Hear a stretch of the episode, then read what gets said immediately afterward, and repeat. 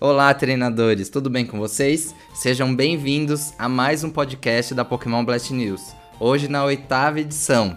E hoje estou aqui com os meus amigos Lucas Avancini. Oi, Lucas. Oi, pessoal, tudo certo com vocês? Hoje estou aqui mais uma vez com o Danilo e com o Vinícius, que já apareceu na semana passada, para hoje, né, gravar um assunto, é, dois assuntos na verdade bem polêmicos, mas a gente já vai tratar um pouco mais sobre isso. Uhum. Vinícius, fala um oi pro pessoal também. Oi, pessoal, tudo bem? Tô aqui de novo, espero que vocês tenham gostado da minha outra participação. Bom, e hoje a gente vai falar sobre dois temas polêmicos, igual o Lucas falou, né? O primeiro deles é sobre os 10 anos do lançamento de Pokémon Black and White. Então a gente vai falar um pouco sobre o Nova, sobre o desenvolvimento dos jogos, como foi a recepção do anime e quais foram os marcos, né, dessa quinta geração na franquia. E o segundo tema, mais recente, sobre o lançamento das mega evoluções em Pokémon GO, né? É, a gente viu que teve muita gente que não gostou, uma baixa receptividade, a Niantic que se pronunciou sobre isso e a gente vai dar a nossa opinião sobre isso também. Bom, então vamos lá, né? Vamos começar falando sobre o desenvolvimento dos jogos. Então o Lucas vai começar falando um pouquinho sobre a época anterior ao lançamento, lá em meados de 2009, 2010. No túnel do Isso tempo. mesmo. Isso mesmo. 2010, inclusive, né, que também foi o ano de lançamento da PBN, né? Então o Nova aí faz aniversário junto com a PBN. É, parabéns para nós dois, né? Tanto para a Nova Sim. quanto para o site. E vamos lá, né? Falando um pouco sobre o desenvolvimento, o desenvolvimento dos jogos. É, na verdade, em janeiro de 2010, né, fazendo uma recapitulação, a Pokémon Company anunciou que estava desenvolvendo um novo jogo da franquia.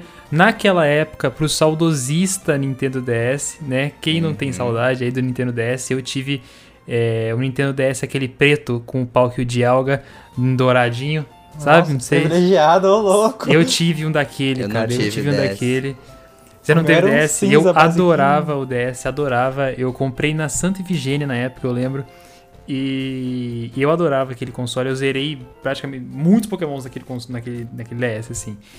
É, mas o fato é que a Pokémon Company em janeiro anunciou que estaria, desenvolver, estaria né, desenvolvendo um novo jogo de Pokémon para o Nintendo DS e seria lançado no final daquele ano, final de 2010. Na época existia também uma euforia em relação aos jogos que tinham sido lançados na época, né, como por exemplo Pokémon Platinum, que tinha inaugurado a quarta geração e tinha feito um sucesso enorme, né, tanto Diamond e Pearl quanto o Platinum, e também o Heart Gold Soul Silver, que também foram um sucesso de vendas, tinha o Pokéwalker, que fez um sucesso absurdo, então Nossa. o hype na época, você lembra do Pokéwalker, né? É, Nossa, eu, eu, eu gastei acho que quase 200 reais pra comprar esse Pokéwalker esses, Eu cheguei, eu tenho, eu tenho o Pokéwalker do meu lado aqui até hoje também. Não funciona É, mais, é. mas eu tenho. O meu também tá aqui do lado. E é, tipo, é- hoje em dia é uma raridade, né? Hoje em dia É, você ter é um uma Pokéwalker é, tipo, você ser fã da franquia mesmo, ter um Pokéwalker. Porque custa um rim e meio hoje em dia. E na época já era caro, né? Na época É, era, é. sei lá, 200, 250 reais, que há 10 anos atrás, tudo bem que hoje ainda é muito dinheiro, mas na época era ainda mais dinheiro, né? Sim, e, e se eu não me engano, o Pokéwalker é um do. é, na época era um dos podômetros, ó, o dispositivo que é, calcula quantos passos você dá, de maior precisão naquela época. Era um- ou seja, era um negocinho potente que vinha num jogo de videogame. Então, você pensa a, a- a responsabilidade que a Pokémon Company tinha nas mãos de ter jogos excelentes, com periféricos excelentes assim. É, a, a responsabilidade que eles tinham pra nova geração, né? Porque eles estavam no topo, eles estavam no auge, assim. Então, É, e- tanto que fez muito sucesso, né? Por isso que hoje, quando eu falo do Heart Gold Soul Silver, igual eu falei aqui agora, a gente sempre lembra, né, do Pokéwalker. sim. É, mas enfim, né? O fato é que criaram muita expectativa em cima de, de Black and White na época, justamente por conta do sucesso desses jogos que tinham acabado de ser lançados. É, e depois o jogo veio, né? O jogo foi lançado em setembro de 2010. É, ele não trouxe. Black White não tem tantas alterações estéticas assim. Se você olhar o gráfico dos jogos em relação aos jogos anteriores, ele é sim mais bonito, mas ele não era uma revolução pra época, até porque acho que o hardware do Nintendo DS também não suportaria isso.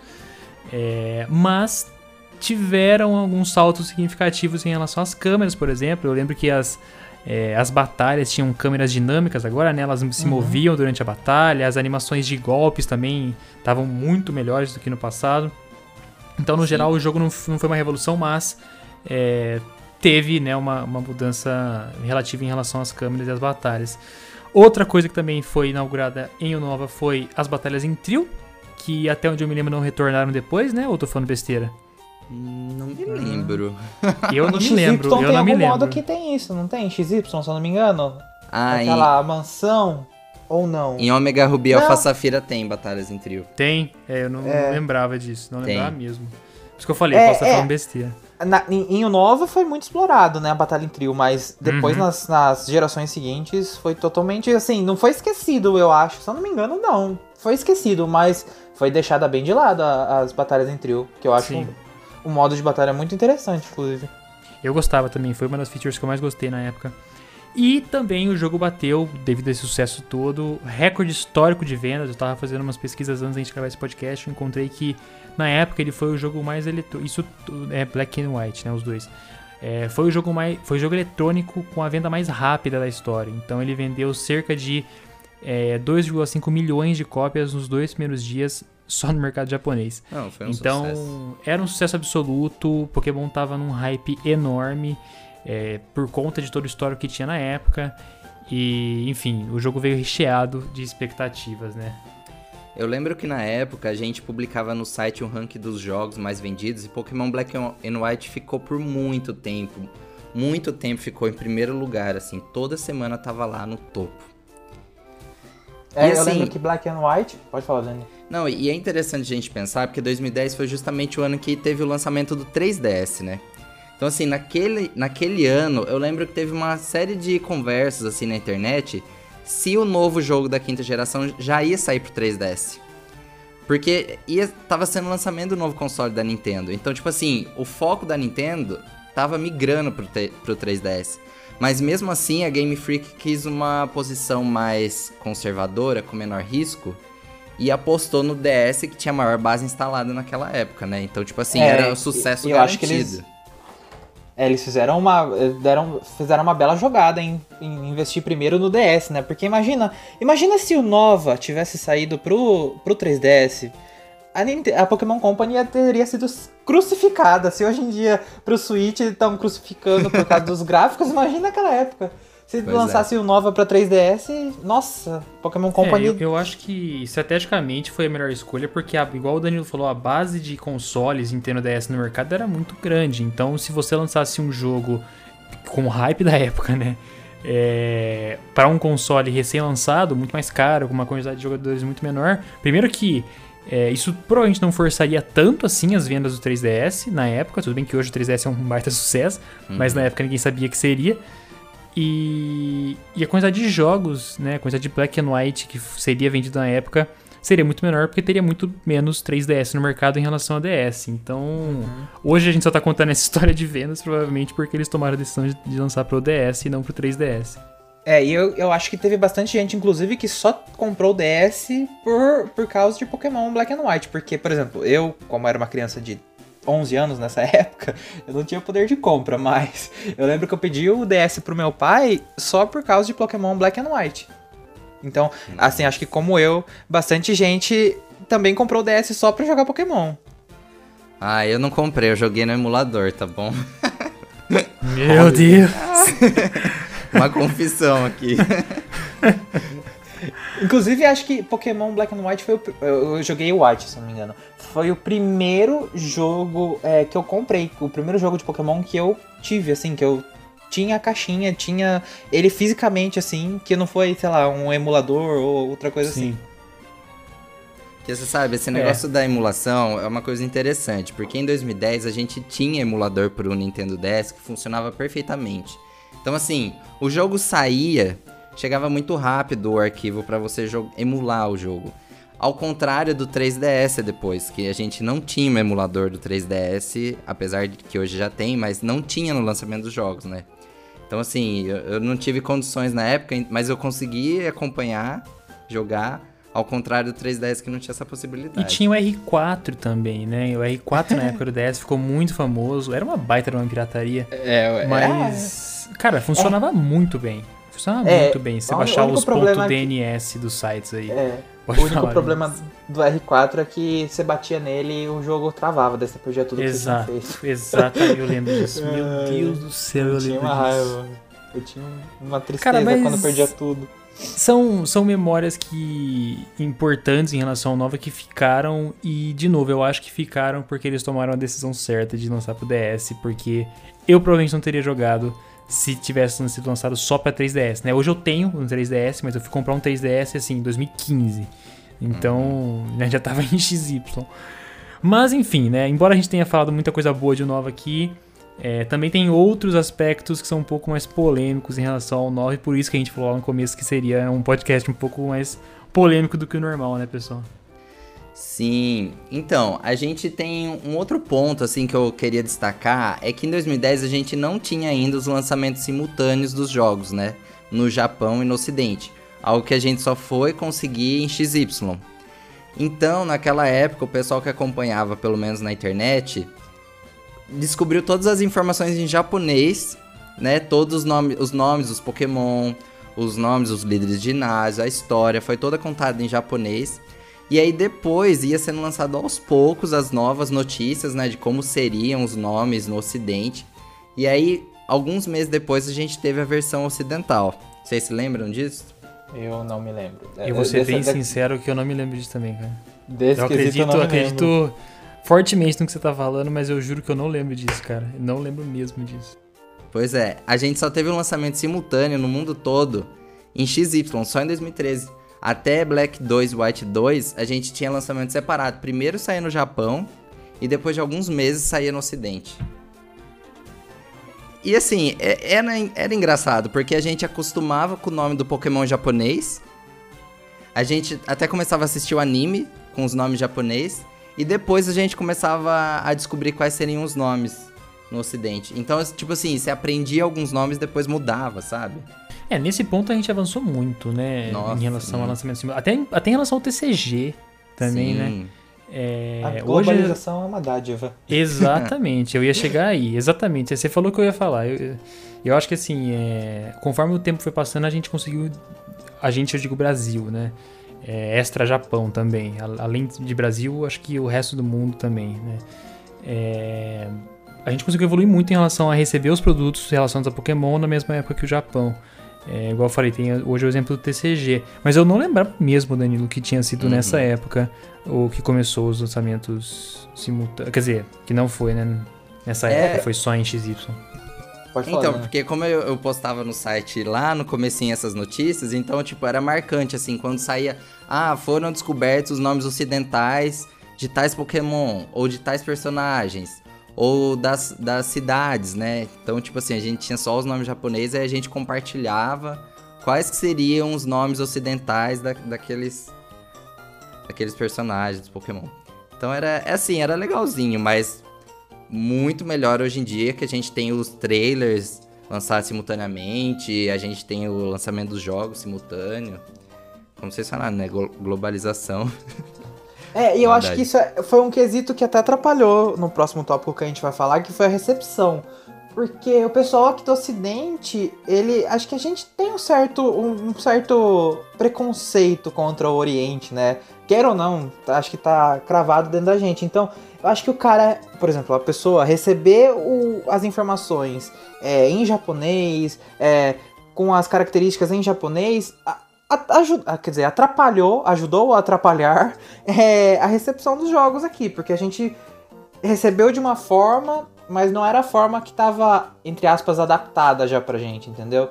É, o que eu quero falar é, é que assim, estava muito oriental que a gente estava recebendo, então a gente deve ter tido um certo preconceito, mesmo que é, é, involuntário, com o que a gente estava recebendo, ah, né? Será?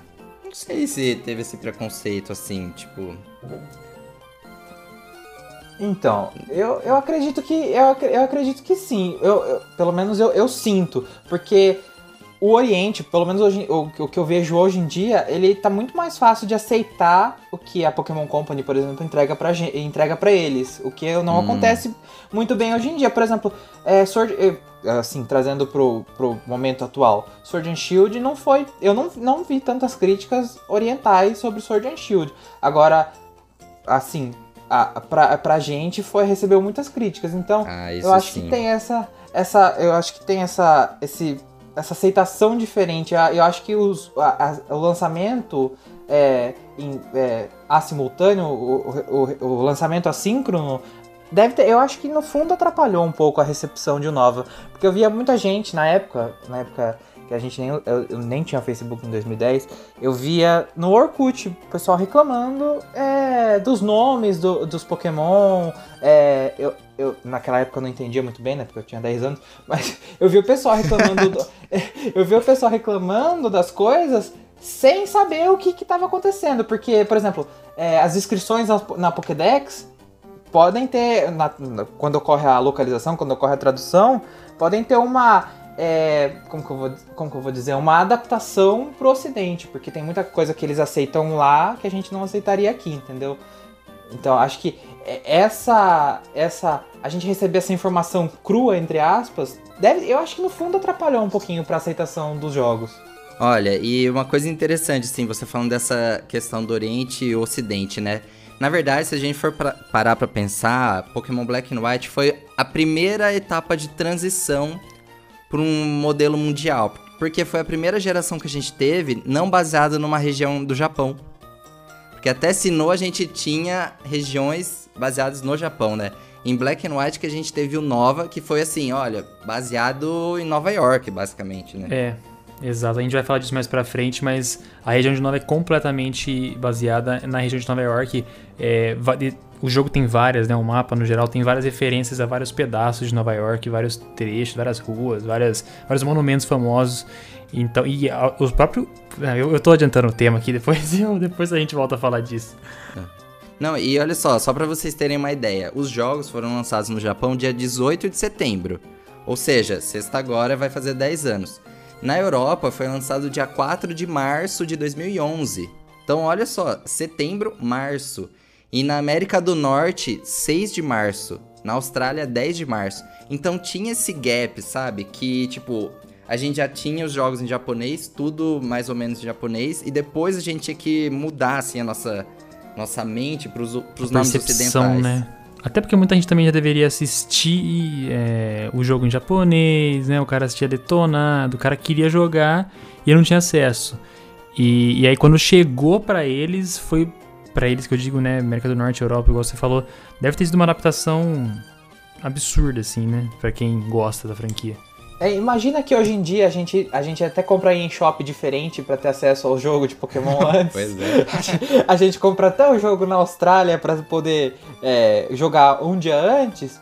Imagine naquela época. Acho que as pessoas até ficavam com inveja do, dos japoneses terem recebido antes o jogo. Então é uma coisa que assim, a ansiedade. Eu não ia me aguentar de ansiedade se eu estivesse acompanhando o lançamento naquela época.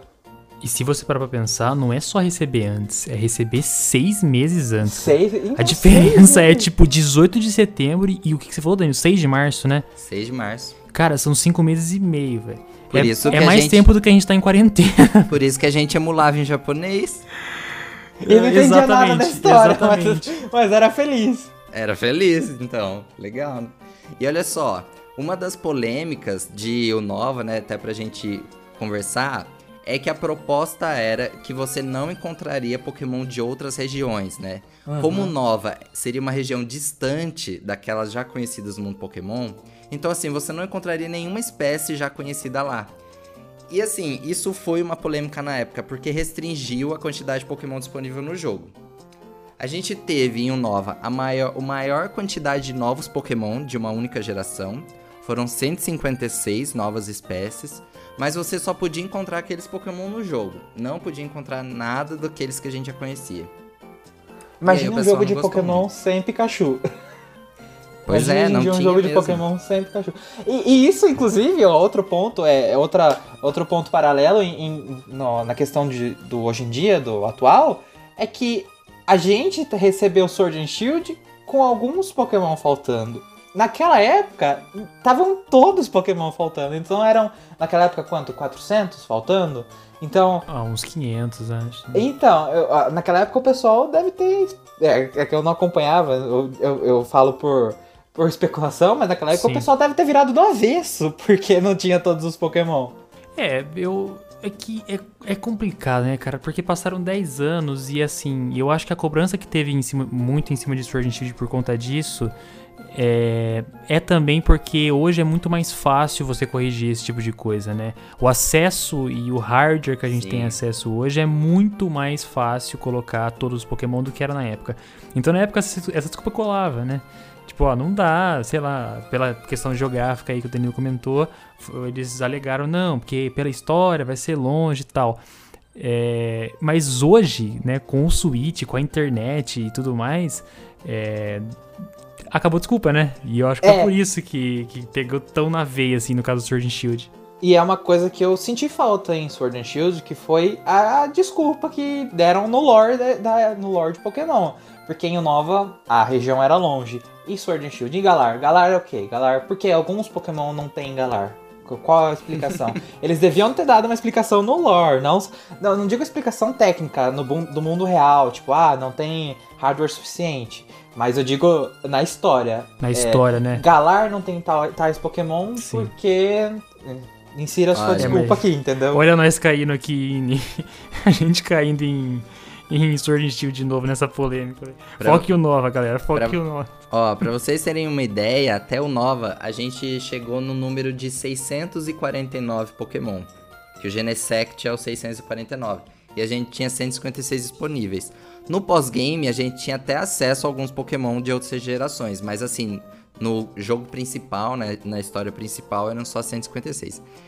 E aí, o que, que aconteceu? Basicamente, eles tiveram que ter um, eles tiveram que desenhar, né, inventar Pokémon de todos os tipos para preencher esse gap, porque eles não iam ter, né, tipo, não posso não criar um Pokémon de gelo e pegar de outra geração. Eu tenho que trazer para cá. Então eles tiveram esse desafio. E segundo, eles quiseram reinventar a franquia de um certo modo na quinta geração e fazer bastante alusão a canto, já que a gente tá falando de 150 Pokémon em canto, 151 aqui, 156. E aqui a gente só encontra os Pokémon de Nova. Então vários Pokémon eles tiveram assim um design totalmente inspirado em algum Pokémon de canto. Fica bem claro assim quando a gente pensa, por exemplo, as semelhanças entre o Magnemite, o Clink, ou o Trubbish e o Grimer. Então assim, isso realmente na época não agradou muitas pessoas. O Aldino, na verdade, é uma referência clara ao Chansey. Então, assim, basicamente é. eles estavam copiando as ideias. É, eu veria mais como uma referência, não como uma cópia, né? Mas isso vai ponto de vista de cada um. Inclusive, na época o pessoal falava assim: nossa, mas então agora tem Pokémon sorvete, Pokémon saco de lixo, Pokémon engrena engrenagem, como crítica, sabe? Não tinha gostado do design dos Pokémon. E eu falava isso aí. E eu era dos críticos, cara. Então... Eu não gosto, eu não gosto. Ô, louco! Juro, eu não gosto não. E, e, na verdade era, era uma reinvenção de canto. Tanto que em uma das entrevistas feitas posteriormente com os produtores, na época eles estavam falando justamente sobre isso, que eles tinham que ter essa referência. E aí, na, no centro Pokémon, a gente sempre teve a Chansey, quem ia ocupar esse espaço em Nova, já que não, já que não ia ter Pokémon de outra região? O áudio não foi criado justamente por isso. A gente tem, por exemplo, o Troy e o Salk são relações diretas a Hitmonchan, Hitmonlee. Então, assim, dá para fazer vários paralelos, sabe? É, é, a gente percebe com, essa, com, essas, com essas relações que o mundo do Pokémon é, é, bem, é bem linear, né? Porque do mesmo jeito que as outras regiões se desenvolveram, o Nova também se desenvolveu. Um Pokémon para ficar no centro Pokémon, um Pokémon lutador com evoluções é, parecidas, um, um Pokémon é, lixo, enfim, uhum. é bem, bem linear, né? Mesma coisa que acontecer. Isso falando de lore, né? A mesma coisa que aconteceu em Canto aconteceu em Nova. Na, na época eu também acharia bem contraditório isso. Sim, é, eu, cara, pra mim, eu, igual eu falei no começo, né? Polêmico. Eu não gosto da Pokédex de Nova. É, para mim é até hoje é, é a que eu menos gosto, eu acho, de cabeça assim. E... Você vai ser muito criticado por essa, por não, essa eu, afirmação. Eu tenho certeza, eu tenho certeza. Você vai ser muito criticado. Eu tenho certeza que eu vou ser muito criticado, mas eu, eu, não é que eu, tipo, eu acho ruim, mas dentro, né, comparativamente às outras, eu acho a mais fraca. Eu não, não sou muito fã, até por conta dessa cópia de canto, assim. É, é um, lógico que, igual você falou, é uma referência, né? Até porque eles estão, entre aspas, copiando da mesma franquia. Mas é. eu não sei, eu não, eu não gosto, cara. Eu, não, eu acho que faltou criatividade. Tem Pokémon legais, lógico, sempre tem os Pokémon legais, Mas no geral, olhando tudo assim, no todo, eu, eu não gosto tanto, cara. Então, eu, eu, eu ia falar sobre isso, porque pra mim, os melhores Pokémon de Unova, os Pokémon que eu mais lembro, são os que foram originais. Por exemplo, Chandelure é o, um. Pokémon que eu uso em toda party minha. Em todo jogo de Pokémon tem um Chandelure. É, é Darumaka, Darmanitan, são, sabe, Cofagros, são os Pokémon que eu mais lembro, que foram os originais. Então, se eles tivessem, ao invés dessa historinha de reinventar canto, eles tivessem investido em Pokémons novo, novos, eles iam. Eu acho que eles iam ter criado uma obra-prima, de verdade. Acho que se eles tivessem deixado de lado esse negócio de saco de lixo, sorvete e etc., eu acho que eles teriam criado uma obra-prima com o Nova. Mas vocês gostam do Pokédex de Nova? Vou puxar vocês pra cova junto comigo. Olha, hoje eu gosto. Na época eu fui meio que bem na opinião, assim, mas hoje eu gosto até. Olha, eu vou Gosto. falar que eu, eu gosto também, mas é aquela situação. É o que eu, fa- o que eu acabei de falar. Eu acho que os Pokémon originais dessa região, Pokémon igual Citation Delure, é, é, é, Darumaka, Darmanitan, e os que eu acho, é, assim, são os que eu lembro. Então, eu crio na minha cabeça uma memória desses Pokémon específicos e eu, eu gosto do Pokédex, mas olhando assim em um aspecto mais amplo, eu, eu acho que eu não gosto muito, não. Aí, viu? Olha, Tá E teve uma. É, A gente o teve Lucas uma- abriu meus olhos. A gente teve uma outra nova característica, assim, na Pokédex de Nova, que pela primeira vez a gente não teve uma evolução para um Pokémon que já existia, ou uma pré-evolução. A gente teve isso em Jotô, a gente teve também em Hoenn. Sinnoh expandiu esse leque de novas evoluções para Pokémon que já existiam. É a Pokédex que mais tem novas evoluções. E aí quando chegou em Unova, todo mundo tava esperando pelo menos assim uma nova evolução do Eevee. E a gente teve zero novas evoluções. Isso também na época chamou atenção. Até o pessoal falava que o Bufalante parecia a evolução do Taurus, ou a Lomomola parecia a evolução do Lavidisk, mas no fim não teve nenhuma nova evolução. É, isso era, é, isso era inclusive lenda urbana. no- na, na- é que eu não tinha tanto acesso à internet, então eu vivia na rodinha de amigos aqui do interior. E o pessoal, o pessoal via essa. O pessoal, os, outros, os meus primos, por exemplo, eles viam essas fotos dos novos Pokémon na É. internet e mostravam pra mim e falavam: Olha, olha que evolução da hora. E eu, como uma criança de 10 anos inocente, como sou um adulto inocente até hoje, acreditava. Então eu caí muito nessas enganações. Eu era uma criança triste porque eu caía nessas enganações. Mas cai facilmente, porque o Alumomola parece muito uma evolução do Lavidisk. Eu até hoje não entendo por que, que não fizeram como evolução. Mas- É, exatamente. Será que não seria mais proveitoso fazer, o- fazer é, o Alomomola ser uma evolução do Lo- Love Disc? O Love Disc não serve pra nada. No Pokémon GO eu tenho lá 30, não uso pra porcaria Hum, nenhuma. É, pois é. É, eu achei um desperdício também. Inclusive, em Unova, a gente não tem Pokémon é, bebê, né? A gente não tem É. nenhum Pokémon bebê. É uma coisa que é- simplesmente abandonaram também, né? Sim, sim, abandonaram o Nova. Mas, se a gente for pensar, uma outra característica que o Nova apresentou pra gente, que foi bastante marcante, foi o sistema de estações do ano. Isso foi algo muito legal, foi inovador nos jogos Pokémon e nunca mais apareceu. E a gente tinha um Pokémon, por exemplo, o Jirling, né, que foi baseado exatamente nessa lógica das estações do ano, que ele mudava de forma. E a gente também não teve isso depois na franquia. E eu acho que foi uma, uma, um be- uma bela perda pra franquia. Também Se acho. tivessem eu colocado isso em- nos, nos jogos seguintes, eu acho que eu ia me sentir muito mais imerso. É, a mesma coisa com é, noite e dia, né? Sim. Quando, quando o jogo de Pokémon não tem noite e dia, eu me sinto muito pouco imerso. E as estações do ano também eram um must, né? Do- as estações do ano eram uma grande. Por exemplo, a gente jogava que você via chovendo lá fora, você via chovendo no jogo. Você via sol lá fora, você via sol no jogo. Então você se sente muito mais imerso, né? Não, era muito legal, porque assim, mudava todo o ambiente do jogo. Por exemplo, no inverno ficava nevando em todas as áreas. Tinha itens que ficavam acessíveis só em determinadas estações do ano. Tinha treinadores, áreas acessíveis. Então, assim, era muito, muito legal. Aumentava o grau de complexidade do jogo, eu acho, né? Sim, sim. Você falava assim: olha, eu tenho coisas para fazer no inverno. Tenho coisas que eu tenho que lembrar de fazer quando tiver outono. É, então, tipo, assim. A gente hoje, hoje em dia com Animal Crossing. Animal Ah, Crossing é assim, você, você, você, você, você vê um peixe e você fala, nossa, esse peixe eu só vou conseguir ano que vem no inverno. é, é assim, é esse nível de neura. Eu tenho um caderninho que eu anoto tudo que eu tenho que fazer em cada Nossa. estação. Daí no primeiro dia da estação eu faço. Mas enfim, Animal Crossing e Pokémon estão aí, no mesmo, no, mesmo, no mesmo balaio nessa questão de clima. De. Clima não, de estações do ano. estações do ano, né? O outro ponto positivo, né, que a gente tem aqui também é em relação aos iniciais, né? Pelo menos o primeiro estágio deles na época, eu não me lembro de ter sido mal recebido. Não, foi, foi bem recebido, inclusive naquela época, os iniciais de Nova foram revelados através de sombras na Korokoro. Então assim, a gente ainda vivia num mundo em que a revista Korokoro no Japão era que trazia as informações de primeira mão. E aí eles lançaram, eu não lembro se foi no programa do Pokémon Sunday na época, ou se foi na Korokoro que teve as sombras dos iniciais. E aí, tipo assim, o pessoal especulando na internet, fazendo um monte de rascunho, Pra depois eles anunciarem como que seria o design. E foi, foi bem legal, assim, foi super bem Uma coisa que pod- podiam ter copiado, Eu fico né? impressionado Essa, como é que você essa forma de coisas, divulgação. Eu não lembrava disso nunca. velho. Não, inclusive, Nunca, nunca, nunca. inclusive a Pokédex de Nova vazou com muito tempo de antecedência. Vários Pokémon vazaram ao longo das notícias, assim.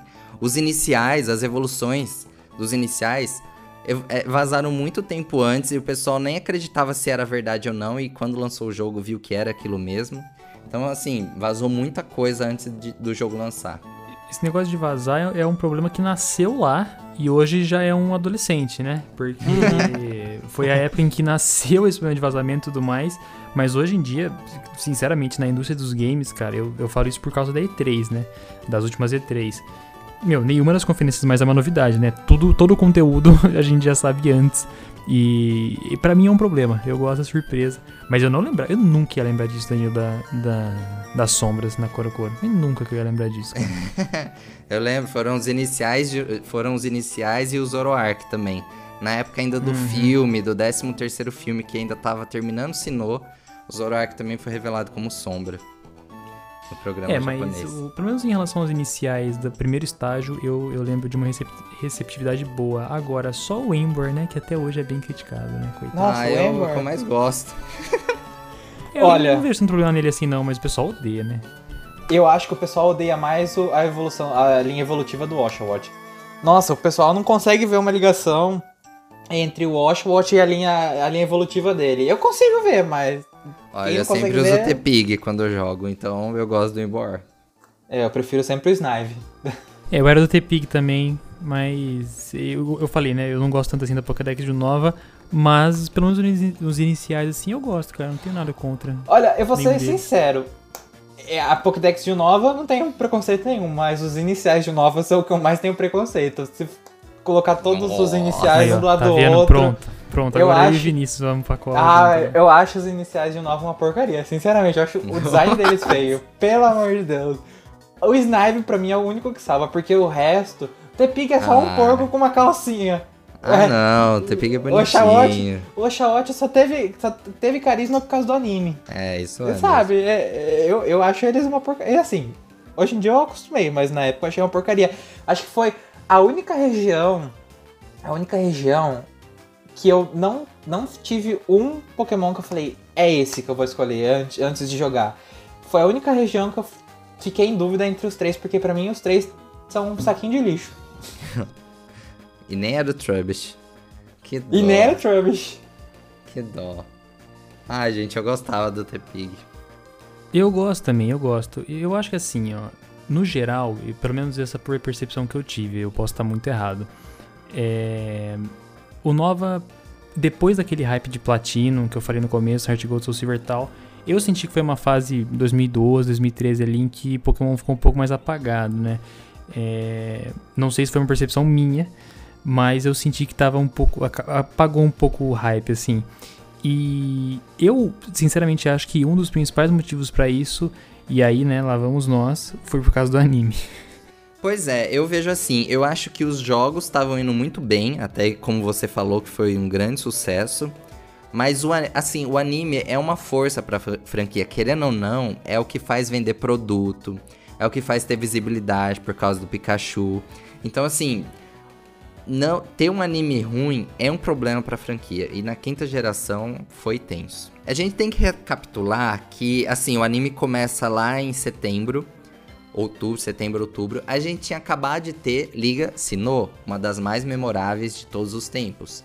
Então o pessoal estava extremamente hypado com o Pikachu derrotando Latios, Tobias derrotando Ash, a derrota do Paul. Tava com tudo isso em mente.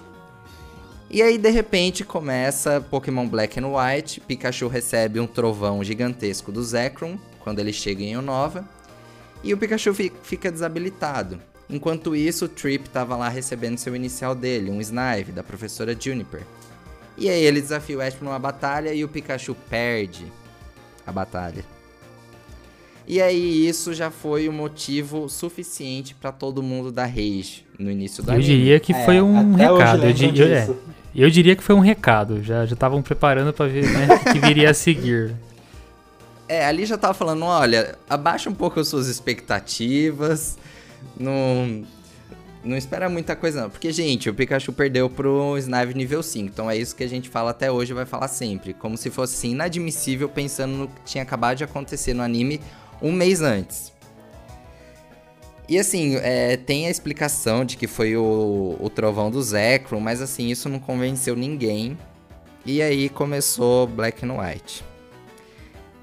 A gente soma com dois personagens de companheiros de viagem, a Iris e o Cylon, que a maioria dos fãs não gostam, não vêem carisma neles, acham as, o Cylon chato com aquelas avaliações e eu achava extremamente chato, ele, toda hora ele parando o episódio para fazer aquelas avaliações que não tinha muita graça.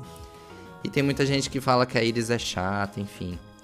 E aí? E tem um grande detalhe com o Syla, né? Porque ele substituiu o Brock. Então, então... a gente viveu com o Brock durante então, várias cara, temporadas. Isso é um grande problema. Chegou em, em, em Unova, olha, aqui é o Silent, ele vai substituir o, o Brock, tá bom? Ele vai fazer comida para todo mundo, aceitem ele. Ninguém vai aceitar aquele cara ele chato. Ele era um sommelier. É, ele era um sommelier, então, sabe, quem... Sabe, a criança que tá assistindo um anime não tá nem aí. Aquele cara chato fazendo avaliação, gente. Ai, Toda ele é chato, sim. A Iris eu defendo um pouquinho, porque, enfim, a Iris do, do, dos jogos é melhor, mas a Iris do anime eu defendo um pouquinho. Agora o Silent, chato, que cara insuportável. Olha, sem chance, não passo meu pano pra ele. Também não, pra Iris eu passo, pra ele não, porque eu não gosto também. Não queria ter ele de volta no anime como companheiro de viagem do Ash. Eu não gosto, cara, eu não gosto nem dos dois, eu não gosto do anime de novo. Perdão. E aí o que, que a gente teve? Nessa gera... Na quinta geração, o Ash também captura os três iniciais, né? O Shaut, o Snive, o Tepig. O pessoal gostou da história do Tepig, porque ele tinha sido abandonado, assim como Tincher, Charmander, reproduzindo a história de Pokémon tipo Fogo. E assim, o anime tava tendo um desenvolvimento bastante rápido, até o episódio 24, na verdade. Tava tendo bem rápido. E, e justo nesse início de geração, a gente tem a equipe Rocket mudando de uniforme, mudando de lema pela primeira vez, se eu não me engano. Não, já tinha mudado. Não, Mas eles passaram mudado. a usar uniforme preto. E eles, eles estavam bem mais sérios. sérios. Isso. Isso é outra coisa que eu não engulo. Meu Deus do céu. Inclusive, essa mudança da equipe Rocket foi um tiro no pé, na minha opinião. Foi Por isso que mudaram um muito no final, no final da, na, no final da eu temporada. Eu não gosto, cara. Não gosto. Quando eu vi aquela equipe Rocket. Cara, é assim, ó. O Nova já começou avisando, né?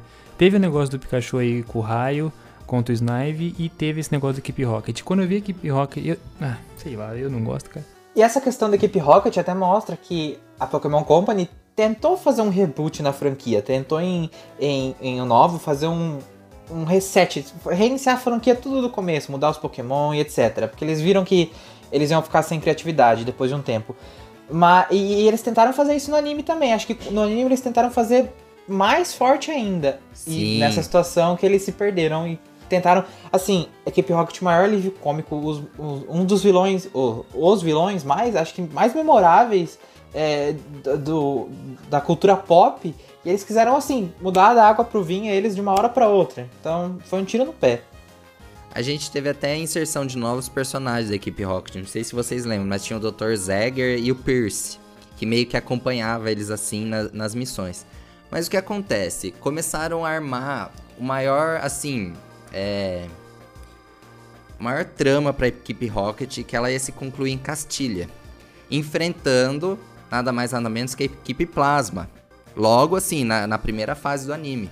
Então, assim, tava tudo sendo preparado para ser um grande episódio. Ia ser um especial de uma hora. Equipe Rocket versus equipe Plasma. O Giovanni já ia aparecer em um Nova. Então, assim, o pessoal tava com bastante hype para esse episódio. Apesar dos pesares, né, de falar que a equipe Rocket tava séria, tudo tava bem interessante o que tava sendo construído.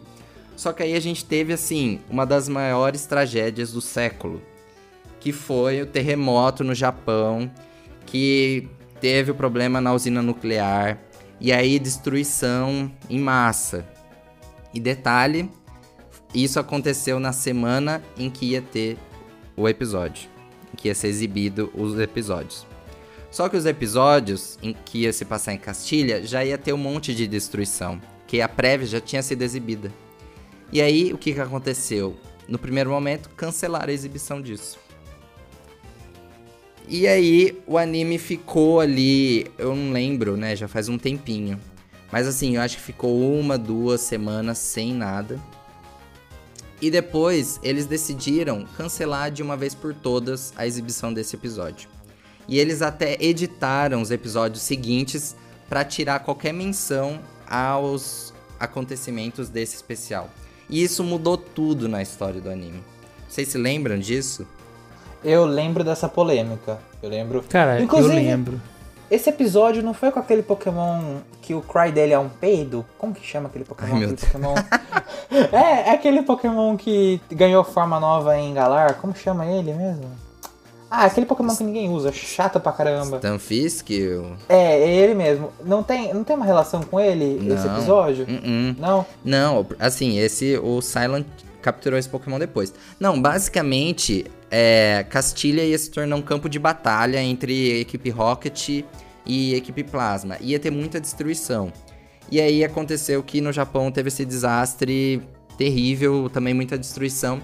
E pra não exibir um, um episódio que mostrasse exatamente isso em território japonês, eles foram cancelados de uma vez por todas. Eles não foram assim postergados, ah, vamos exibir depois. Eles foram cancelados. E tipo assim, isso provocou uma ruptura na história que estava sendo construída.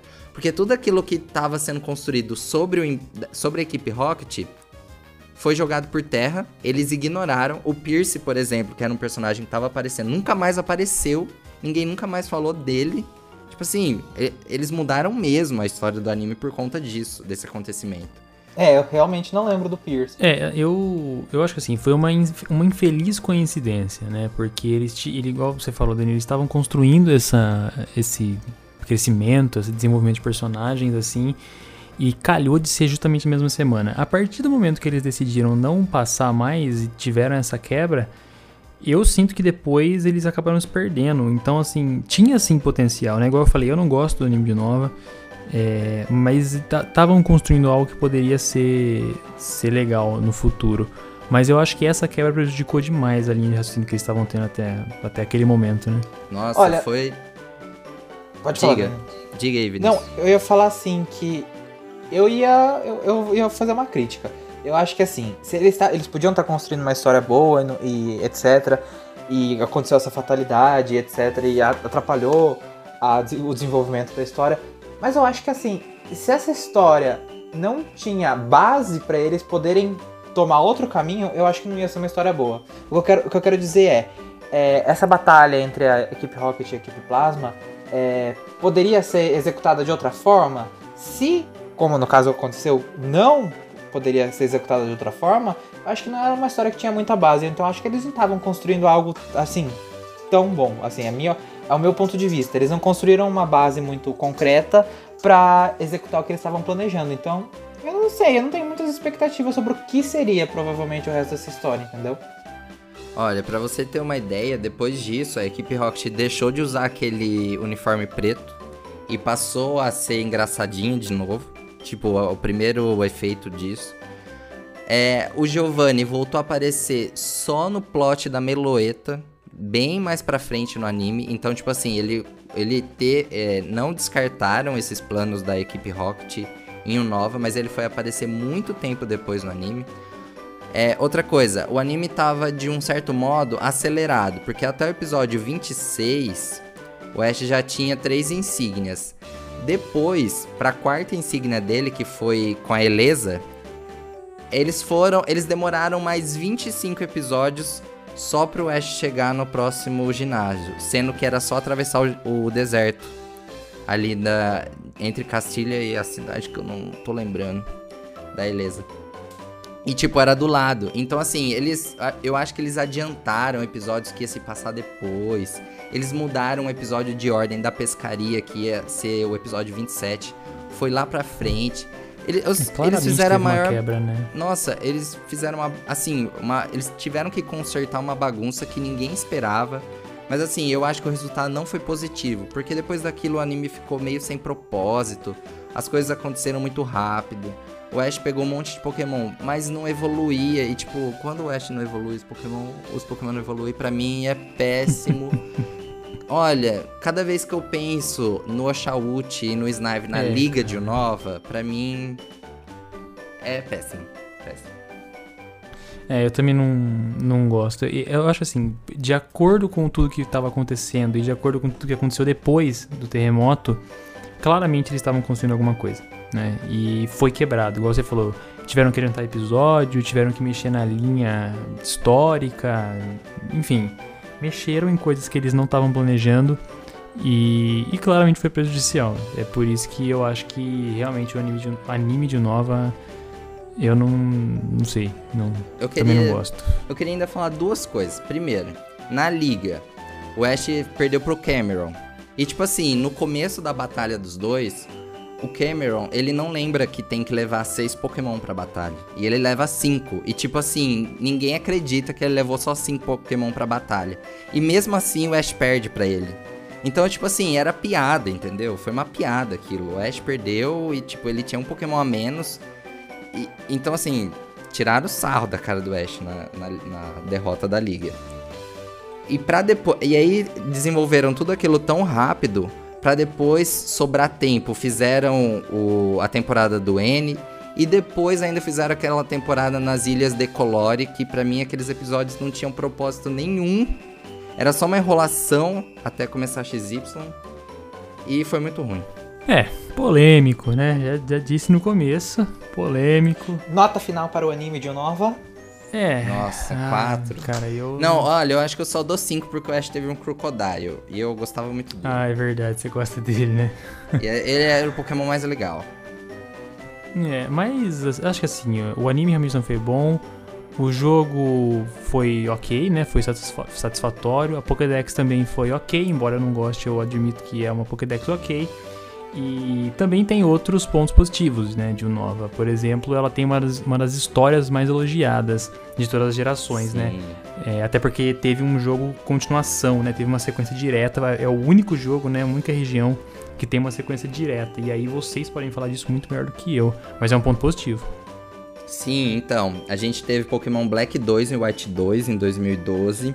E assim, pela primeira vez, não foi uma. uma revi... Não foi como que eu posso falar? Aquela região não foi revisitada a partir do mesmo personagem, como a gente tem em Platino, por exemplo. Gente, ou Emerald. A gente teve uma continuação direta, a gente teve outros personagens e os eventos do Black 2 e White 2 se passavam após Black e White. Então, assim, foi muito legal, porque a história continuou, sabe? Foi um aprofundamento da região. Não foi assim, ah, vou jogar o mesmo jogo com algo a mais. O mapa mudava, é, a história mudava, tudo, tudo mudava. para mim, Black and White 2 são obras-primas. Sinceramente, eles pegam tudo que tinha de bom em Nova já, tudo que teve de bom em Black and White, e eles dão um up, eles, eles dão uma melhorada tremenda. Por exemplo, a, a falta de pokémons de outras regiões, é, eles colocam na, no, nas primeiras rotas de Black and White 2 já tem pokémons de outra região. Então, assim, eu acho que Black and White 2 foi uma, uma grande, uma, uma grande, um grande upgrade para o Nova. Foi uma coisa que me deixou, deixou a gente com gosto bom de Nova na boca. Sim, eu concordo. Eu acho que foi um ponto positivo também. É, foi algo inédito, foi algo bem feito E, e, teve sentido ali, né? Eu acho, sinceramente, que eles poderiam ter feito isso outras vezes durante a, durante a franquia, né? Em jogos futuros. Por exemplo, uma coisa muito interessante que eu achei na época que eu joguei, é, eu joguei Black 2 é o Silent. Silent? Não, Silent não. Como que é o nome daquele. Do primeiro líder de. Líder de Charing. É, o Charing, que era nosso rival no jogo anterior. Agora ele é um líder de ginásio, ou seja, você viu o tempo passando. Uhum. A, a, a, Bianca, Bianca, Bianca é o nome dela, né? Que entrega os Pokémon Uhum. pra gente, né? Sim. A Bianca, que era nossa rival no jogo anterior, ela entrega os Pokémon pra gente nessa, nessa, nessa, nesse jogo novo, entendeu? Então acho que são detalhes que fazem total diferença no jogo. Cria um mundo ali, né? Olha, Uhum. e falando em detalhes, é, o negócio é tão legal que assim, se você já tivesse jogado Black and White no seu videogame e você tivesse um save lá e você jogasse Black 2 e White 2, o jogo fazia referência ao save que você tinha de Black and White. Tipo assim, ele mencionava algumas coisas do outro jogo só se você tivesse o save. Então, tipo assim, é- era algo muito interessante. Além de, além de que você podia obter os Pokémon do N se você tivesse jogado a primeira versão nos matinhos de Black 2 e White 2. Então, assim, É, muito sim. legal mesmo. Eu acho que foram jogos muito bem terminados, muito bem, muito, muito redondinhos, Planejados, falaria né? assim. Planejados. Isso é verdade. Sim. Ao contrário de XY depois, né? Que ficou um monte de coisa solta. Olha Mas, só, críticas, é, críticas. O mapa, o mapa de Unova também era muito bonito. Eu lembro, é, como a gente falou no começo, ele era inspirado totalmente na região de Nova York. Então, é, as cidades eram grandes, pareciam grandes metrópoles. As cores, eu lembro que as cores do jogo também eram muito mais Muito. vívidas. O jogo em si As era, era bem pontes. bonito. As Sim, pon- é, é então, isso as ia falar. As é, jogadas de câmera foram muito bem feitas. Sim, Uhum. tinha também aquele, aquele, ai, aquele zoom out, acho que esse é o nome, né? que, Uhum. que se dava quando o jogador ia entrar em algumas estruturas. Então, em relação a isso, eles foram realmente muito competentes. E só é, para terminar, então, né, esse papo de Unova que demorou mais do que a gente esperava. é, quando eu tava procurando a respeito de Unova, eu encontrei algumas curiosidades, né? É, e aí, assim, vamos lá, né? Primeiro que o nome japonês de Unova é Ishu, eu não sei como é que se pronuncia isso, Uhum. mas é Ishu. Ishu, Ishu, Uhum. é derivado da palavra japonesa que significa variedade única. E aí tem uma entrevista com o diretor Masuda e ele diz que isso serve para expressar que, embora a região seja diversa em espécies e raças, enfim, de Pokémon, todas elas estão vivendo de forma conjunta é, quando vistas à distância. Então, se você olhar de longe, todas elas estão vivendo ali, mesmo que você não veja a especificidade de cada uma delas. No nome traduzido né, para o inglês, que aí é o Nova, Dizem que na verdade que ela é derivada da palavra latina unum e ou da palavra espanhola uno e nova. É, tem também outras pessoas que estimam que ela tem relação com a palavra United, já que a região é inspirada nos Estados Unidos. E também existem outras pessoas ainda que fazem relação com a palavra, com, a com o nome, né? United, United, oh meu Deus, United States of America, em que você pegaria o N do United, o of e o, E- o A do Ameri, da América.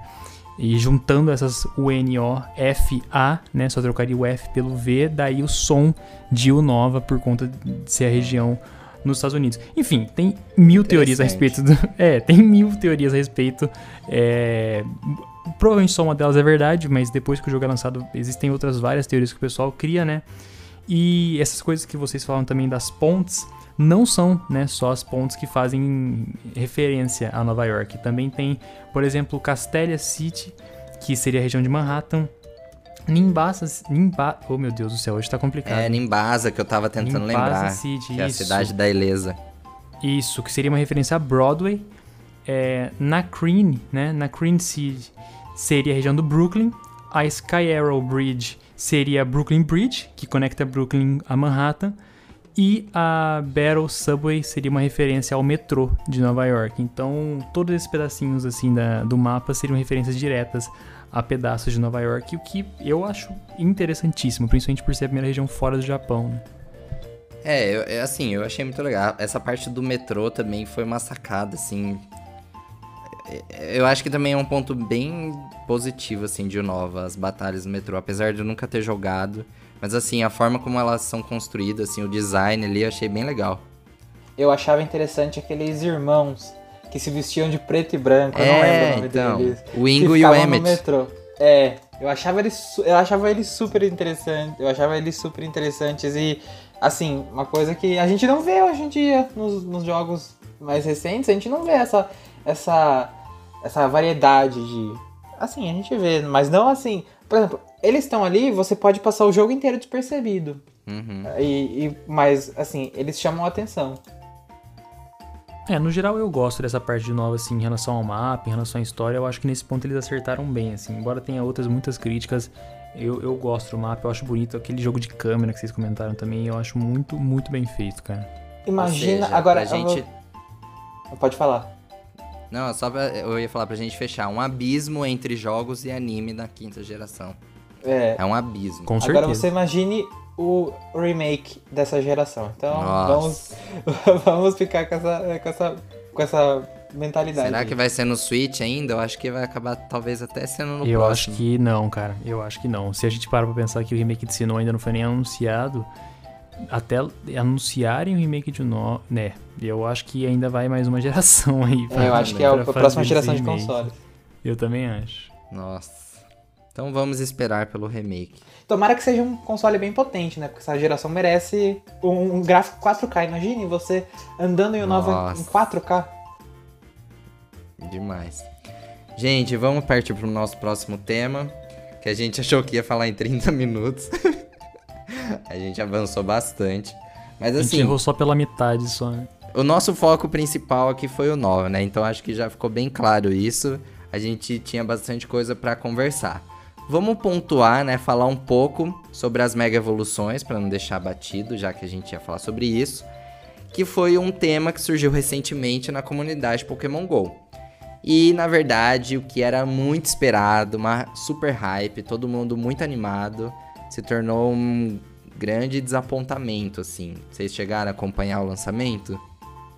Das Mega Evoluções eu cheguei a acompanhar. Eu vi muita gente reclamando antes mesmo de ser lançado. As pessoas, o pessoal já não, tá, já não tava com a expectativa muito alta. Mas daí a, a Niantic chegou aí, pá!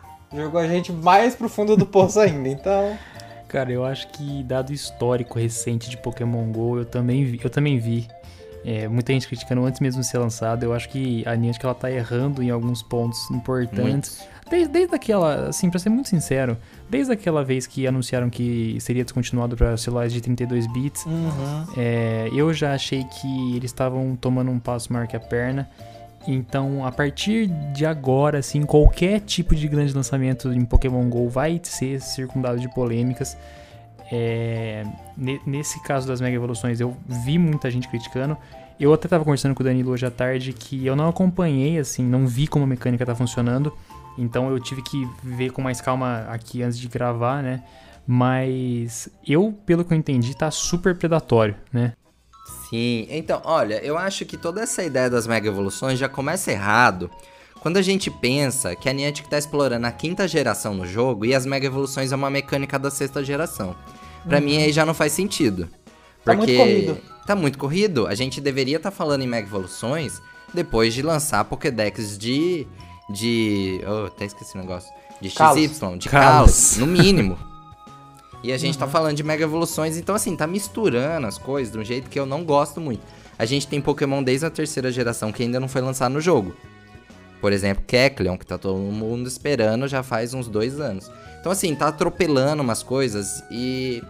A, a- a gente já conversou, né, Lucas? A gente teve até um podcast há um tempo Sim, atrás, um acho que foi o segundo que- podcast. Foi, a- foi isso mesmo. Pois é, que a gente já tava falando na época do ingresso pago pelo Regigigas, que Pokémon GO poderia estar se tornando um pay to win. E tipo, a gente tá vendo esse ano que tá acontecendo exatamente isso. A gente tem evento que assim, ou você gasta muito pra aproveitar esse evento, ou você fica ali com o mínimo.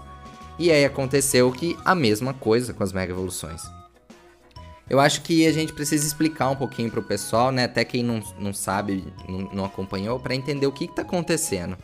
Então, assim, é, a, a Niantic lançou cinco Mega Evoluções de cara, assim, na primeira, na primeira leva. Que foi Mega Charizard XY, Mega Blastoise, Mega Venusaur e o Mega Pidgeotto.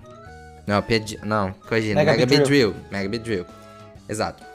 E aí ela lançou uma pesquisa especial que dava um monte de mega energia pro Mega Beedrill e o resto você tinha que fazer raid. Então ela lançou um conceito que você precisa coletar mega energia para poder mega evoluir o Pokémon. E onde você consegue mega energia? Você consegue essa mega energia em mega raids. Então assim, vai ter lá a raid de, me de Mega Charizard, a rede de Mega Blastoise, a rede de Mega Venusaur. E aí você faz a rede com seus amigos. Dependendo do, do tempo que vocês gastam para derrotar aquele Pokémon, é o tanto de energia que vocês vão ganhar em troca. Então, assim, quanto mais tempo demorar, menos energia você recebe. E aí, isso foi lançado em torno de 35 a 55 mega energia por raid. Só que para você mega evoluir aquele Pokémon, a Niantic definiu que você precisa de 200 mega energia.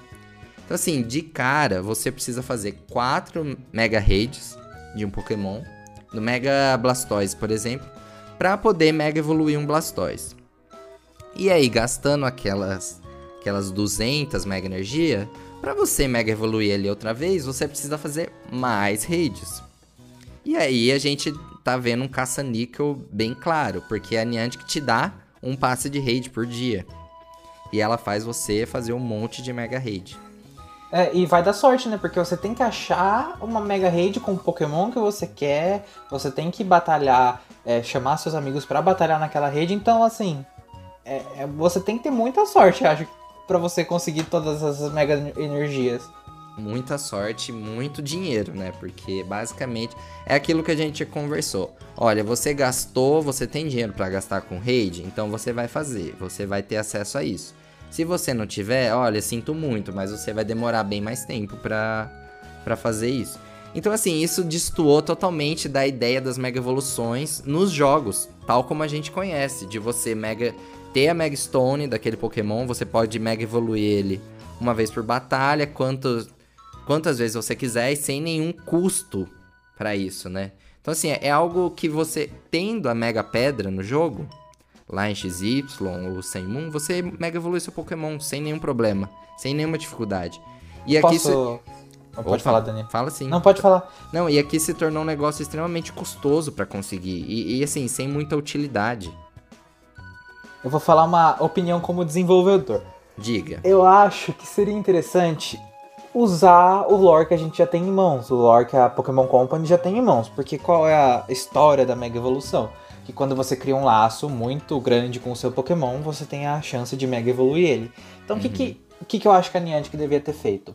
É você usar aquele Pokémon como companheiro, hum. ele chegar no nível máximo de companheiro, e você conseguir. Você pode usar essa, esse sistema de mega energia, só que transformar essa mega energia numa mega stone. E essa mega stone ser fixa, ser é, eterna. Por exemplo, você junta mil mega energias, você transforma essas mega energias com uma. Você manda pro professor Willow e você transforma aquelas mega energias numa.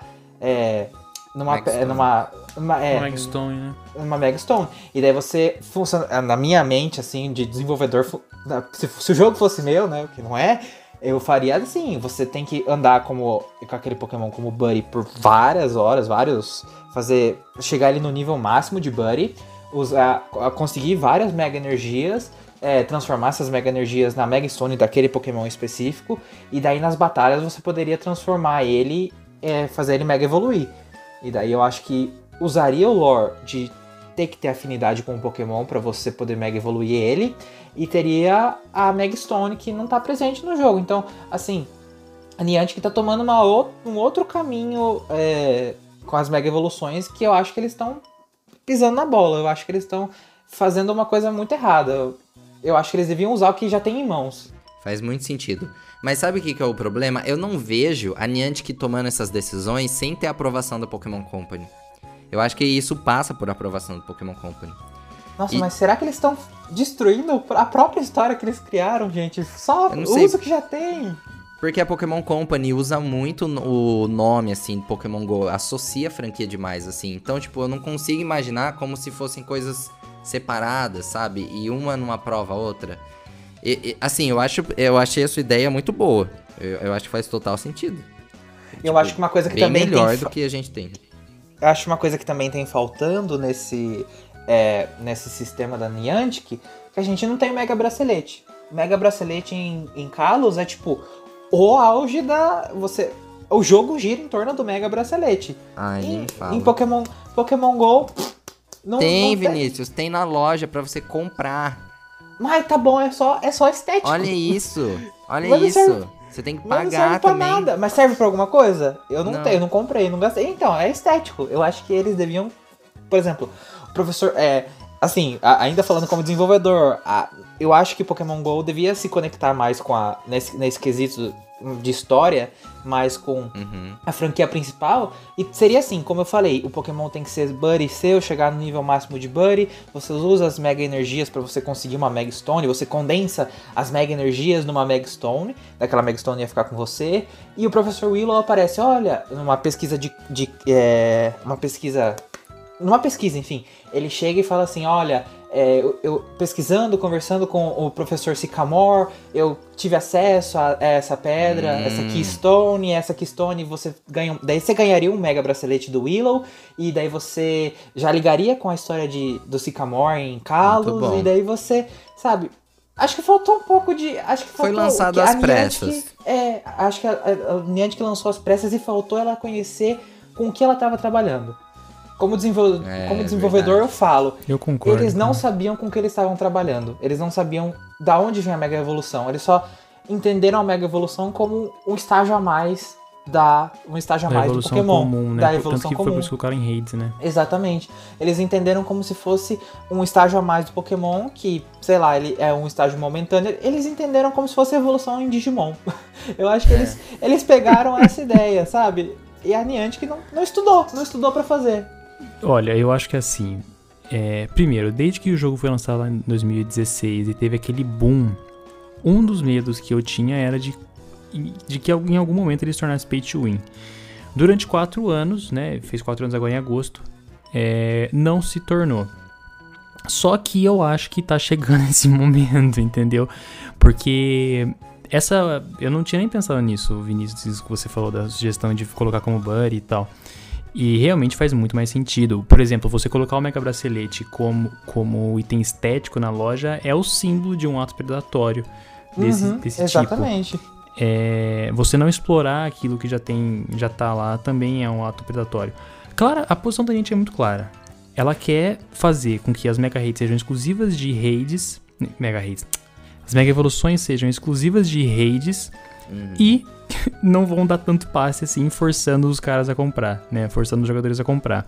A, a posição dela é clara em relação a isso, não tem nenhuma dúvida.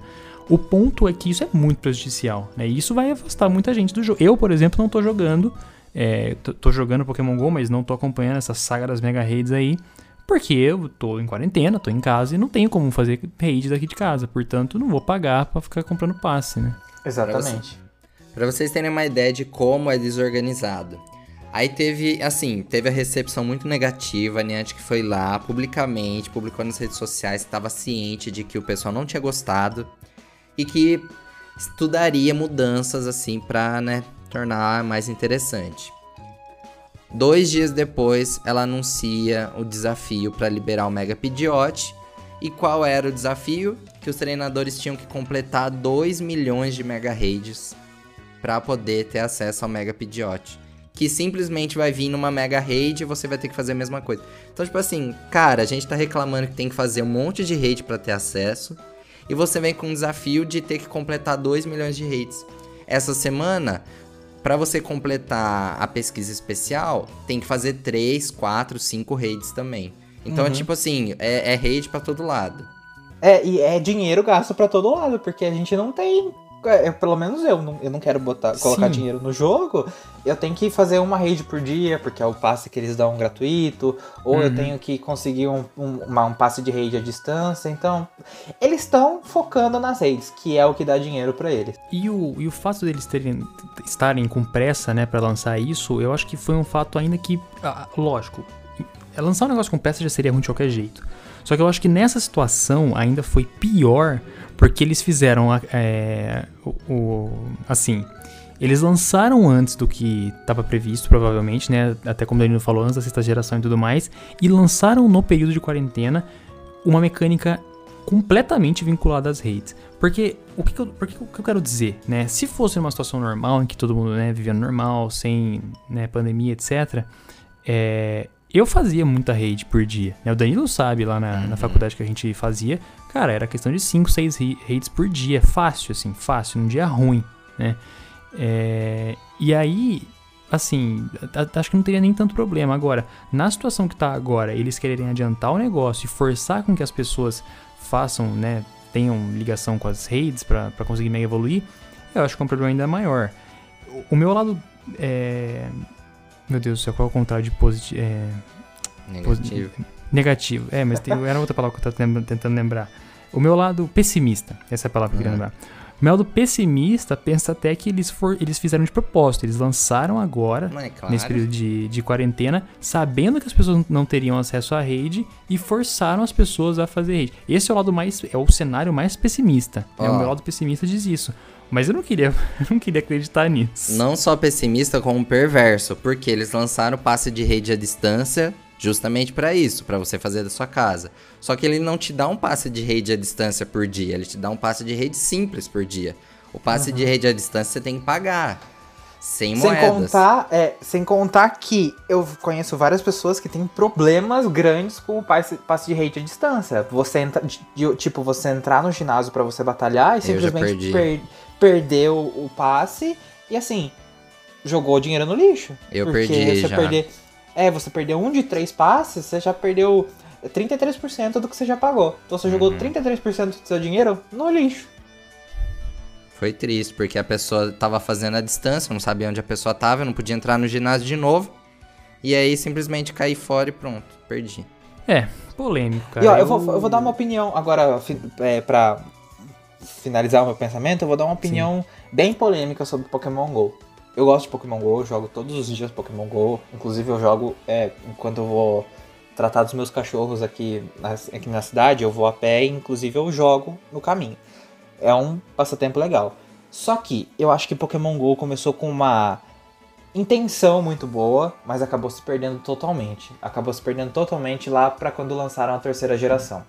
Porque, igual a gente estava comentando, eles estão amontoando os Pokémon que eles acham, eles acham mais interessantes. Eles estão trazendo os Pokémon que eles acham mais interessantes e trazendo mecânicas que vão dar mais dinheiro para ele. Então, o que uhum. começou como um jogo de realidade aumentada, que na época era uma novidade, um jogo de realidade aumentada com aqueles trailers maravilhosos. Aquilo lá era a essência de Pokémon, aquilo lá era a essência da inovação. Depois disso, simplesmente jogou uma máquina, se tornou uma máquina de dinheiro. É uma máquina que imprime dinheiro. Sabe, o pior é que é muito rentável, né? Tipo, o Pokémon Sim. GO fica nos mais. Se eu não me engano, foi o jogo MOBA mais rentável, não foi uma coisa assim? É, ainda... jo... O jogo mobile é mais rentável. Até é, hoje, tá sendo. Todo Sim. mês sai ranking, tipo, o Pokémon GO tá lá no topo. A, a questão é, as pessoas gastam dinheiro, sabe? Eles lançam isso para ser caça-níquel e dá certo. Uhum.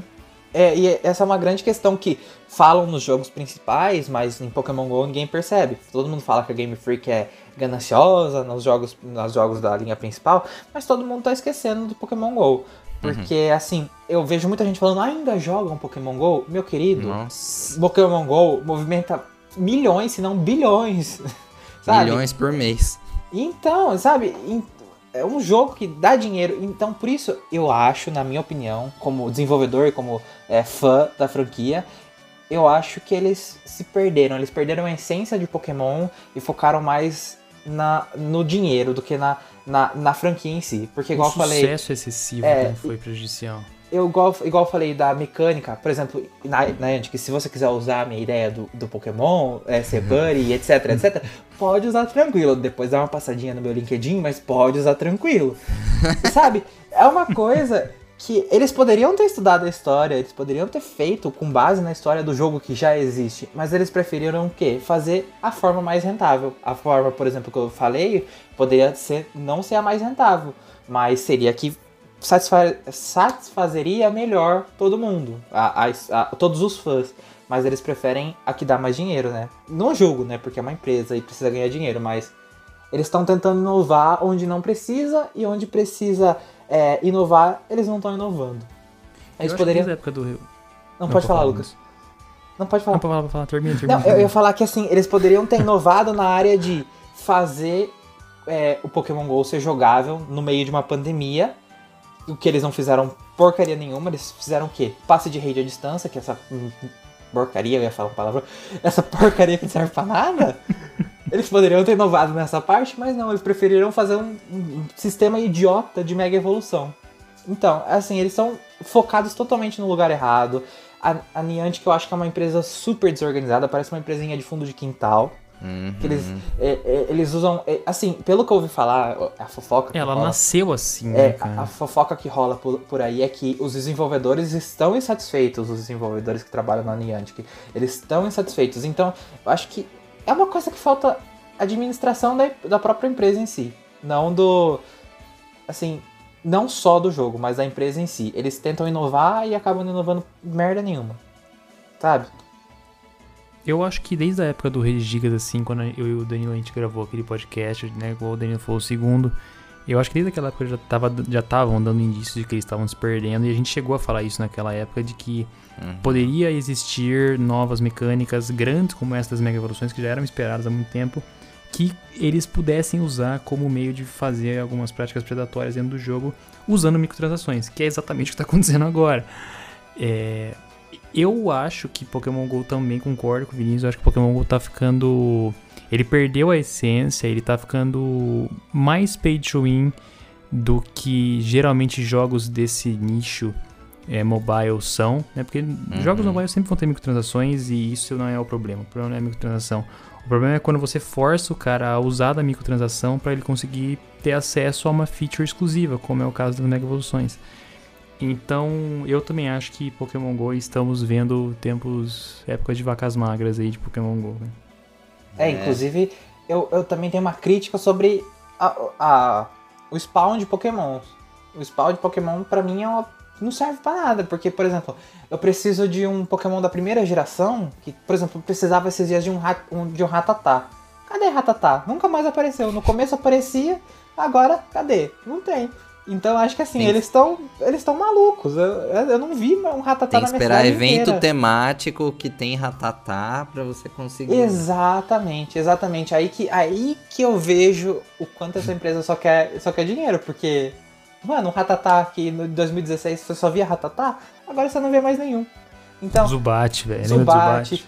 Eu, achei, eu, eu, eu tinha esperança em 2016 que quanto mais gerações fossem lançadas no Pokémon GO, mais é, spawn de Pokémons eu, eu encontrar. Por exemplo, eu pensava assim que quando. Eu pensava assim, ah, quando lançar a Lola, na época era a Lola, eu pensava assim, nossa, quando lançar a Lola, eu vou conseguir pegar Pokémon até no meu banheiro. Eu era uma criança inocente. Eu era um adolescente inocente que acreditava que isso o que não aconteceu. Ó, gente, se eu fosse falar tudo que me descontenta no momento, Pokémon GO. É, assim, eu gosto muito, jogo bastante, todo dia. Mas assim, tem muita coisa sem sentido. Recentemente eles lançaram o Sewaddle da quinta geração e trataram como, tipo, super raro. Gente, vai jogar Pokémon Black and White, que você encontra ele na primeira graminha, nível 2. Aos montes. E, tipo, é um jogo. É um Pokémon super raro no jogo. Não faz sentido isso. Inclusive, teve evento do Sewaddle, não teve? Então, mas ele é. Não, tipo, lançou ele, mas ele é super raro de achar. Eu peguei um desde que lançou. Ele, eu acho que. Então, é, é- é aí que tá a falta de foco, né? Eles estão focando em coisas que não tem sentido nenhum. E o que dava pra... Eles estão tentando ganhar dinheiro no que não tem como ganhar dinheiro. E no que tem como ganhar dinheiro, eles É. não estão nem ligando. Então eles estão. A Niantic tá totalmente perdida. Pelo Olha. menos em- com Pokémon, né? Eu não sei com os outros jogos. Lançaram o Zigzagoon e o Lainune de Galar. E você pode evoluir pro Obstagoon, que é, que é de Galar. Agora lançaram o Farfetch de Galar e não lançaram o Sirfetch junto. É verdade. Tipo, não faz sentido um negócio desse. Até Eu hoje. Até hoje eu não consegui evoluir o Nosepass. Ô, louco, Eu não sei se não. Ô, eu não sei se não aí. lançou. Que eu não sei se.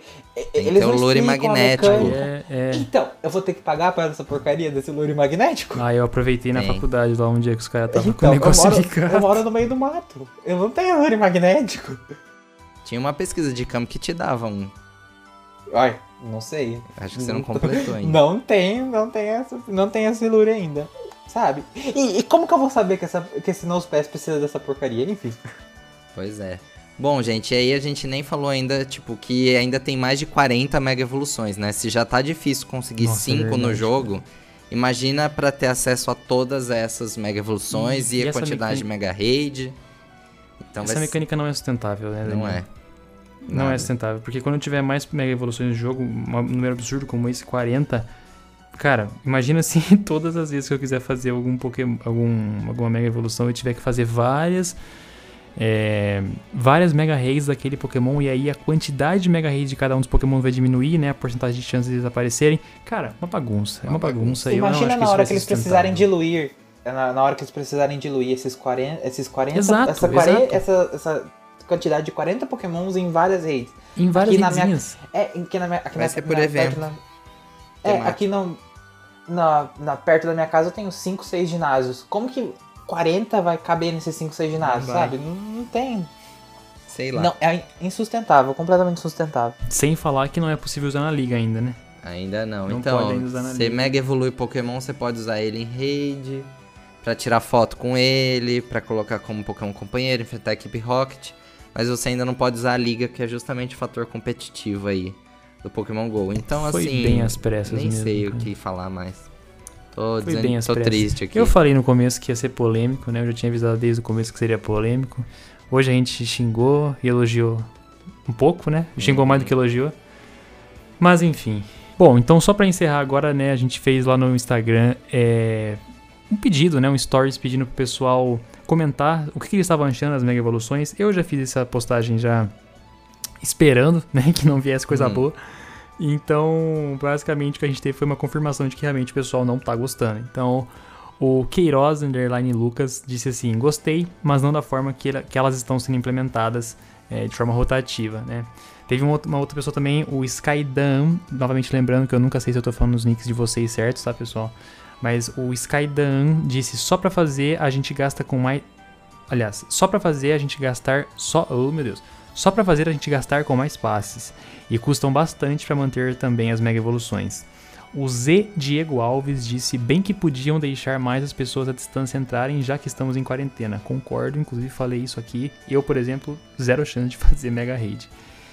É, Juliano Underline Marques disse assim: mega chato, Gostei. gasto passe diário, exato, mega chato. Gasto passe diário e ganho pouca recompensa, decepcionante. Uhum. O Edu Hunter Play é, aparentemente um criador de conteúdo. Ele disse assim: Eu, como criador de conteúdo, afirmo que está ruim demais, odiei esse tema. Então provavelmente o cara tá tendo problemas aí para gerar conteúdo de Pokémon GO, justamente por conta da mecânica das mega evoluções.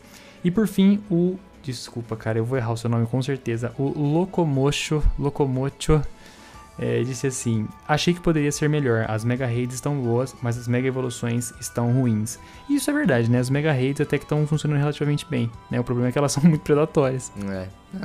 E os passes é, à distância eu, eu são bugados. Sincero, né? Eu Tem tô achando também. muita resistência dos meus amigos para chegar nas raids que eu quero. Por exemplo, ninguém quer raid de, é, de Mega Charizard, porque aquela história de me de canto, etc. Ninguém gosta muito do Mega Charizard. Oh, e eu preciso do Mega Charizard. Daí ninguém, nenhum dos meus amigos quer fazer comigo. E daí, faço o quê? Complicado. É, eu tô fazendo pouco também. Hora que dá. E eu não fiz nenhuma. Ah, enfim, tá péssimo. Nem fui atrás, tá cara. muito difícil. Niante que ouça é. esse podcast. Niante, me contrate, por favor. tô precisando de dinheiro. Bom, gente, vamos encerrar então, né? A gente conversou bastante, foi bem legal. Foi o maior Todas podcast. as nossas críticas, o que a gente gostou e o que a gente, a gente não gostou de Nova. E depois a nossa decepção com as mega evoluções. A Niantic disse que tá trabalhando em formas de melhorar essa experiência, né? Então vamos aguardar aí. Quem sabe mais pra frente a gente não conversa de novo sobre isso. Bom, gostaria de agradecer mais uma vez estar aqui junto com o Lucas, com o Vinícius conversando aí sobre o que a gente gosta, né? E, bom, e avisar o pessoal que a gente tá no site todos os dias com notícias, Pokémon Blast News e também nas redes sociais. A gente tem tá no, uma página no Facebook, a gente tem um grupo no Facebook também para os leitores, um perfil no Instagram e o nosso perfil no Twitter. Então você pode acompanhar todo o nosso conteúdo por lá também. Inclusive agora, 16 do 9, nessa semana que a gente tá gravando, está rolando sorteio. Então se você não tá participando, pode correr lá em todas as nossas redes sociais que tá, tá rolando sorteio em todas as redes sociais, você pode participar e ganhar. Um mega sorteio, né? 10 anos de Pokémon Blast News. Inclusive, já spoiler, tema de, do nosso próximo podcast. 10 anos de Pokémon Blast News. Tem bastante coisa para conversar também sobre exatamente, a história vamos do contar site. um pouco da história do site, exatamente. Bom, então a gente vai ficando por aqui, né? Até o nosso próximo podcast. A gente espera que vocês tenham gostado. E até a próxima. Isso aí, Tchau. pessoal. Valeu. Tchau, tchau.